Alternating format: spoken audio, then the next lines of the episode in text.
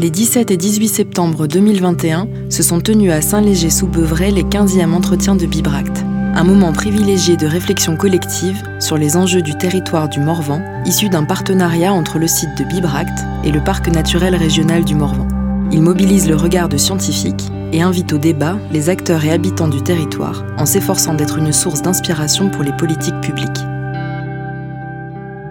Faire monde commun avec la nature. Épisode 1. La solution est peut-être à la croisée de l'eau, de la forêt, de l'agriculture. Lors des 14e entretiens tenus en 2019, différents ateliers avaient permis de formuler collectivement des questions liées à la possibilité d'habiter un territoire de moyenne montagne, comme celui du Morvan, d'y conduire une activité agricole, d'en préserver les paysages ainsi qu'une économie résidentielle, des écoles, des services, du travail pour tous les niveaux de qualification. Des intérêts contradictoires étaient apparus, des voies communes avaient émergé les rencontres s'étaient clôturées sur un besoin de gagner en force collective pour améliorer l'impact des actions publiques et privées en prise avec ce qui maintient les différents habitants sur ce territoire. C'est ce qui a été mis en débat cette année avec l'intervention de Caroline Darou.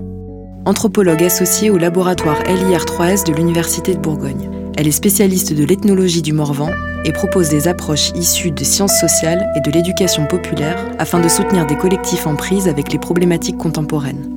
Très attachée à ce territoire où elle vit et travaille depuis 20 ans, elle est directrice de la Maison du patrimoine oral de Bourgogne, partenaire de la démarche d'expérimentation Bibract Morvan des Sommets. Elle revient sur l'édition précédente et lance ses 15e entretiens de Bibract. Ce que je me propose, c'est d'être porte-parole. Aujourd'hui, Sohey Yashmir Baba, qui nous avait aidé à animer les rencontres de 2019, qui travaille avec euh, Bruno Latour et euh, qui, euh, qui était venu donc inaugurer ces rencontres. Je ne sais pas si vous vous souvenez, le premier jour, on avait fait un grand atelier ici avec eux. voilà, ils étaient restés, Soeil était resté jusqu'au bout, jusqu'à l'atelier final. Et, et, donc pour redire, pour ceux qui ne connaissent pas, Sohey Ajmir Baba contribue à un grand processus avec beaucoup d'autres gens en France notamment, qu'ils appellent un atterrissage. Euh, ça consiste, je le dis très grosso modo, mais c'est pour, euh, pour euh, remettre un petit peu tout le monde dans ce, que, dans ce qui s'était passé il y a deux ans. Ça consiste à comprendre de quoi l'on vit, comment on est dépendant des lieux, parfois ici, parfois de lieux très lointains qu'on ne connaît même pas. Ça consiste à identifier ce qu'on peut faire ici et maintenant pour favoriser le maintien de ce qu'ils appellent les terrestres. Nous, mais pas que nous, les humains et aussi les non-humains. Alors Soeil aurait dû venir euh, dans le Morvan, mais il ne peut pas venir euh, parce qu'il euh, doit s'occuper de quelqu'un qui lui est proche. Donc il voulait faire une visioconférence, mais en fait ça fait partie de ces endroits ici où on ne peut pas faire de visioconférence, il n'y a pas le branchement, tout ça. Donc on a fait à l'ancienne, c'est-à-dire qu'on a travaillé ensemble. Et puis je vais me faire la porte-parole de ce que nous souhaitions vous dire. Voilà.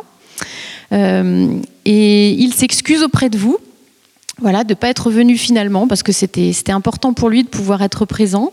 Euh, il y a beaucoup de gens, pour cette édition de cette année, qui n'ont pas pu venir parce qu'ils s'occupent de leurs proches. Et moi, je me demande, c'est peut-être un caractère du monde euh, d'après le monde d'avant, je ne sais pas, parce que c'est assez, euh, assez étonnant pour cette édition de, toutes ces personnes qui, qui ont mis la priorité sur le fait de s'occuper de leurs proches plutôt que de venir. Ces entretiens de Bibrac 2019 avaient ouvert un espace donc de débat un peu nouveau. Vincent dit participatif, moi je dis débat. On avait essayé de, fabriquer des choses ensemble en discutant, en n'étant pas d'accord euh, parfois. Des chercheurs étaient descendus de leur haute montagne parce que ce LABEC, ceux-là, euh, travaillaient sur la haute montagne et ils avaient regardé les nôtres, des montagnes un peu petites, un peu rondes par rapport à ce qu'ils connaissaient eux. Mais euh, au fur et à mesure des années de travail avec eux, ils avaient entrevu que les gens d'ici avaient une relation un peu inattendue de leur point de vue, assez petite, nous on dit moyenne, montagne. Alors, ces trois jours de 2019 avaient consisté à enquêter ensemble, à chercher ensemble, à trouver ensemble et à passer du bon temps ensemble pendant trois jours sur nos attachements, ce qui nous attache à ce territoire. Et Soeil et Bruno ont été impressionnés. Ils avaient envie de nous en faire part. Donc là, je vais parler à la place de Soeil. Quand on est venu il y a deux ans avec Bruno, avec Bruno Latour à Bibracte, on était impressionné par l'implication des habitants dans la vie de leur territoire. Des jeunes lycéens, des agriculteurs, des techniciens forestiers, des retraités. Ils nous renvoyaient l'impression d'être de vrais agents territoriaux. On avait l'impression d'apporter du charbon à Newcastle. Il y avait une démarche de discussion déjà en cours, bien ancrée, produite par des tisseurs, on appelle ça. C'était des personnes, mais c'était aussi des institutions, un parc naturel régional, un EPCC, Bibract, et aussi d'autres, la région. Il y avait des chercheurs aussi qui avaient à cœur de tisser des espaces entre des participants très différents et qui ne se côtoient pas forcément le reste du temps. Ces gens-là, tous ensemble, tissaient des humains avec des non-humains. Nous, on venait apporter un peu d'énergie, simplement. Ces gens-là voulaient tisser des nouveaux non-humains, des propositions, que pourraient porter des élus. Les soucis étaient alors très terre-à-terre, concernaient ce qui maintenait le pays et le paysage.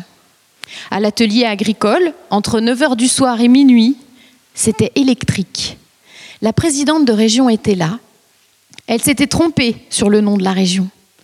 Lapsus entre Bourgogne et Auvergne, dans ce bout de montagne qu'on a du mal à classer.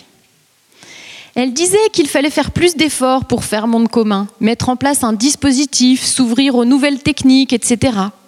Et de l'autre côté, un éleveur nous racontait son déménagement avec sa femme pour s'occuper de ce pays. Mais à deux, il n'arrivait pas à sortir un SMIC. Sa femme avait dû reprendre son emploi d'institutrice, ce n'était pas aussi facile que ce qu'énonçait la présidente de région. Après dix ans, ils sortaient à peine de SMIC et leurs enfants ne pouvaient pas bénéficier de facilités culturelles, de la piscine il fallait faire de la route. À côté de ça, il y avait le paysagiste de Versailles, qui nous racontait le paysage du Morvan, que les vallées étaient par-ci, que les arbres poussaient comme ça, et que c'était aux paysans de maintenir ce paysage tel qu'on le voulait, disait le paysagiste. Et c'est à ce moment précis qu'un autre paysan a pris la parole. Il ne le regardait pas dans les yeux, c'était électrique. Vous ne vous rendez pas compte, lui disait-il, que depuis cette période qui a produit ce paysage, il ne pleut plus pareil, que l'eau ne circule pas de la même manière, les plantes ne poussent plus au même endroit. Pour faire boire les animaux, il faut aller plus loin. On ne peut pas maintenir le paysage comme avant, ce n'est plus possible. Il y avait ceux qui voulaient voir le territoire et ceux qui le faisaient, ceux qui vivaient de ce territoire. Alors, avec Bruno, on s'est rendu compte qu'il y avait un immense écart entre ceux qui vivaient du territoire et ceux qui vivaient sur le territoire. Ça nous a ramené à cette question. De quoi les personnes vivent-elles sur un territoire? De ce territoire ou d'un territoire fantôme qui est ailleurs Ça change beaucoup de choses. On a beaucoup écrit là-dessus depuis, dans le projet Où atterrir. Un retraité qui avait misé toute sa retraite pour acheter une maison face à un lac nous a parlé de son inquiétude de la disparition de ce lac. Tout s'effondrerait pour lui. On s'est rendu compte de l'importance qu'il y ait toutes sortes de participants dans les groupes de parole. Ce jour-là, il y avait des jeunes du lycée, des scientifiques, des personnes âgées, des techniciens. Ça apportait beaucoup à la constitution de savoir collectif sur ce territoire de vie. L'eau est jaune au robinet, avait dit une lycéenne de Château-Chinon. Ça montre qu'elle est mauvaise. Les scientifiques ont expliqué que c'était peu probable qu'elle soit jaune ici, cette eau.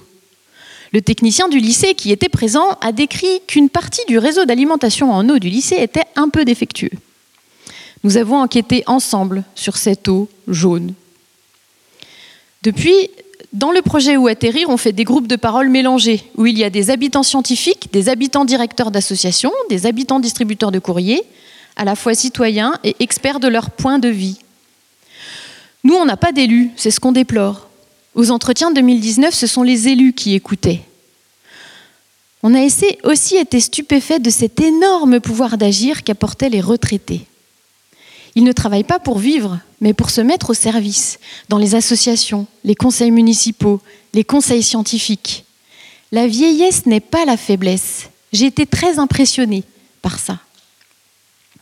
Quand les personnes disent précisément ce qui les préoccupe au plus proche de leur ventre, c'est là qu'on ramène la situation à une dimension sur laquelle on peut agir. Pour la syndicaliste, c'était ce qui se passait dans la chambre d'agriculture près de chez elle. Pour une habitante qui boit l'eau du captage du hameau, c'était que l'association qui la gère ne soit pas récupérée par une société de fermage. Les doléances, ce sont toujours deux choses, des injustices dites précisément et des solutions adressées à ceux qui administrent le territoire. Le nouveau régime climatique nous met face à des émotions qu'on n'avait jamais ressenties avant. Ces deux dernières années nous mettent face à des émotions qu'on n'avait jamais ressenties avant. De la désolation, du désespoir, de l'angoisse profonde, mais aussi de la surprise, l'envie de liberté. C'est absolument nécessaire de le prendre en compte et de le transmettre à d'autres, ne pas faire comme si ça n'avait pas existé. Il n'y a qu'une planète, notre travail à tous, c'est bien de maintenir les conditions d'habitabilité pour les humains et donc pour les non-humains qui nous font vivre. C'est cela que voulait nous dire Soeil euh, à tous, voilà. Euh, c'est ce, ce qu'il a marqué et c'est ce qui a nourri aussi le travail euh, qui se conduit encore un peu partout. Il sera à Bordeaux demain soir, etc. Voilà. Et, et du coup, pour faire la transition avec ces rencontres de cette année, il, euh, je, voulais vous qu'on entre en fait par euh, les paroles d'ici. Alors, voilà, voilà, voilà. Hop. Parce que euh, l'idée, c'est aussi de pouvoir euh, faire en sorte que ce qu'on entendra aujourd'hui, on se demande comment ça nous parle ici. C'est utile pour nous, en fait, de nous questionner à partir de grands principes et de grandes euh, réflexions qui, se poursuivent depuis euh, des carrières entières, de se demander comment nous, ça nous parle ici. Pour ça, il faut beaucoup d'oreilles attentives, parce que pour écouter un territoire, il faut beaucoup d'oreilles attentives. Donc on a essayé de démultiplier les oreilles, voilà, et c'est pour ça qu'on est plus nombreux. Euh, Odile, c'est un média et aussi une grande oreille territoriale. Elle, avait déjà, elle était déjà intervenue, il était déjà intervenu, ce média, il y a deux ans, pour euh, faire entendre des paroles, euh, montrer des films, des, documentaires sur des habitants du territoire. Et puis là, cette année, on leur a dit, ben, vous allez faire un micro-trottoir. Oui, il ben, faut admettre qu'ici, il n'y a pas beaucoup de trottoirs en même temps. Donc, euh, bah, du coup, ils ont, ils ont fait autrement. Ils sont allés au devant des gens, ils sont allés les chercher, les apprivoiser et les écouter. Olivier. Il est arrivé depuis trois mois. Il habite vers Saint-Léger. L'autre jour au marché, il explique que pour lui, la nature, c'est la liberté. C'est ici. C'est magnifique, dit-il. Il a regardé longuement un renard qui regardait un héron. Il n'en revient pas. Il est peintre. Pour lui, il faut se battre pour des réserves de nature. Il attend ça du parc régional. Des frontières entre cette nature qui le libère et le reste du monde, trop civilisé à son goût.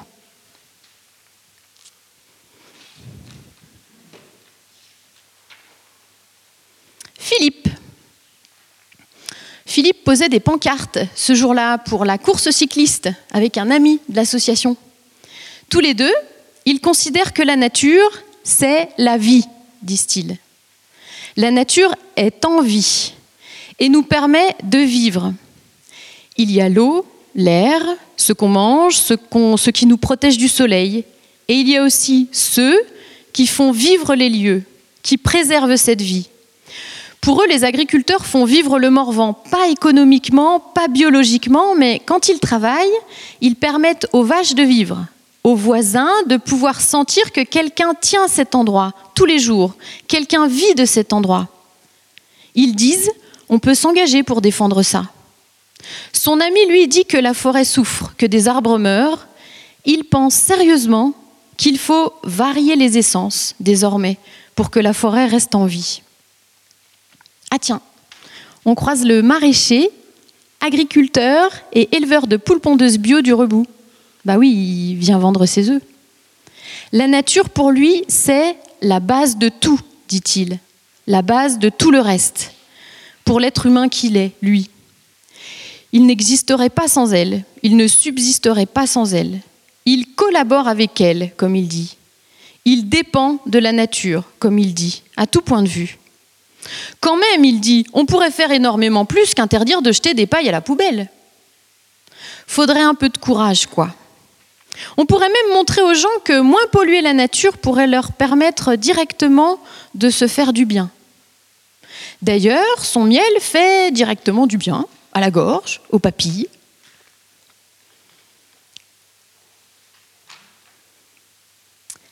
Et Amélie, sa voisine au marché et aussi à la ferme, parce que c'est un gaec. Pour elle, si c'est la saison qui fait changer la qualité de l'herbe que mangent ses chèvres, qui fait changer le goût du fromage, qu'on mange différemment en fonction des saisons, alors l'humain ne peut pas être dissocié de la nature. Il fait partie de la chaîne, l'écosystème, comme elle dit. Elle comprend pas bien qu'on donne des aides à quelqu'un pour qu'il améliore la santé de l'eau, de l'herbe et du pré dans lequel il va faire paître ses animaux. Ça lui semble un peu le monde à l'envers quand même. Elle, elle essaye de ne jamais faire mal à la nature, comme elle dit. Elle fait attention aux serpolets dans les prés, parce qu'il y a un papillon assez rare, dit-elle, qui vient se poser dessus, et pour elle, ça compte. Et puis il y a Gérard, il était cantonnier. Alors comme il pleut, ben, on est rentré au bistrot pour parler. Pour lui, la nature, c'est là où il est né. Il l'aime, dit-il. Il ne pourrait pas vivre ailleurs. C'est des espaces verts, des forêts, des animaux. Il était chasseur. Maintenant, il aime bien aller marcher sur les chemins, pas bien carrossables, pour être sûr de ne pas croiser de véhicules. Oui, parce que la nature, c'est quand il n'y a pas de circulation humaine et surtout à moteur. Oui, d'accord, il y a eu des sécheresses. Mais bon, cette année, qu'est-ce qui pleut? Depuis 60 ans, il la voit, la nature. Il n'a pas bougé, elle n'a pas changé. Enfin, un peu le temps quand même, parce que la pluie tombe d'un coup, comme la chaleur. C'est moins régulier. Lui, il fait de son mieux pour ne pas l'abîmer, dit-il. En même temps, s'il faut faire 30 bornes en voiture pour accéder à la déchetterie et au recyclage, c'est un peu absurde quand même. Il dit quand même à la fin que c'est déjà trop tard.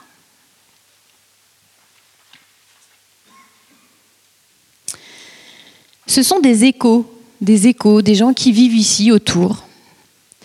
À cet endroit, depuis la place du village et depuis chaque rue qui en part, on distingue une montagne. On la voit de là, elle a un nom, elle s'appelle le Beuvray. C'est le personnage implicite de toutes ces rencontres. Tôt le matin, depuis le centre du village, les gens la regardent et savent si la journée va être bonne. On trouve dans de très nombreuses régions du monde un grand nombre de personnes qui parlent avec les montagnes. Ici, les habitants racontent un homme qui regarde un renard, qui regarde un héron, les saisons qui changent d'herbe et l'estomac de la chèvre qui change le goût du lait et intervient dans le processus technique du fromage à côté des mains humaines le serpolet et le papillon, la mixité sociale des arbres pour continuer à vivre, la collaboration avec elle, ne pas lui faire mal, l'enveloppe d'une forêt et d'une montagne, certes petites, qui sont là depuis notre naissance et qu'on aime.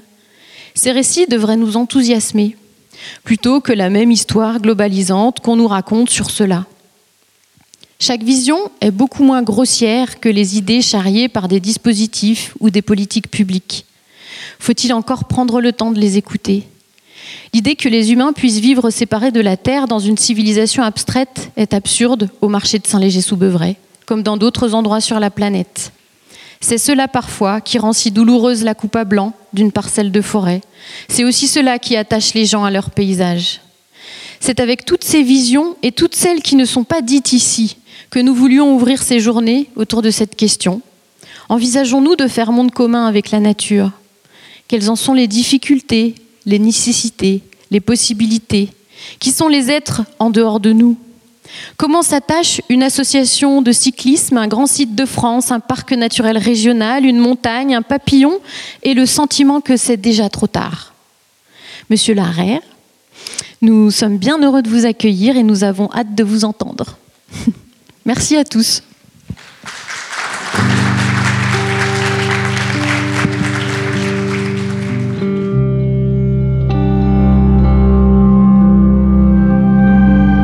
Pour approfondir le sujet, n'hésitez pas à découvrir la suite des épisodes Faire monde commun avec la nature.